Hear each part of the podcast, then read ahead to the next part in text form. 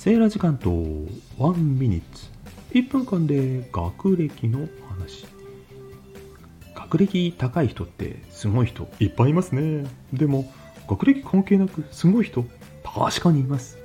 学歴なんか関係ないなんて思う時ありますよね。シレさん何それ？なんかの言い訳？いやいやいやそういうわけじゃない。真面目に話すよ。履歴書によく書かれている学歴欄。あれってただの学校歴。与えられた課題に対して求められた通り回答できたかの採点簿みたいなものに感じます。一方出された課題時に常識にすら疑問を持って自ら考えその時点における最適解を導ける能力は生まれてから息を引き取るまでの全ての学びで培われるものなのではないでしょうか。それこそが本質的には高い学歴と言える気がしてなりません。学校歴ではなく学歴。Bye.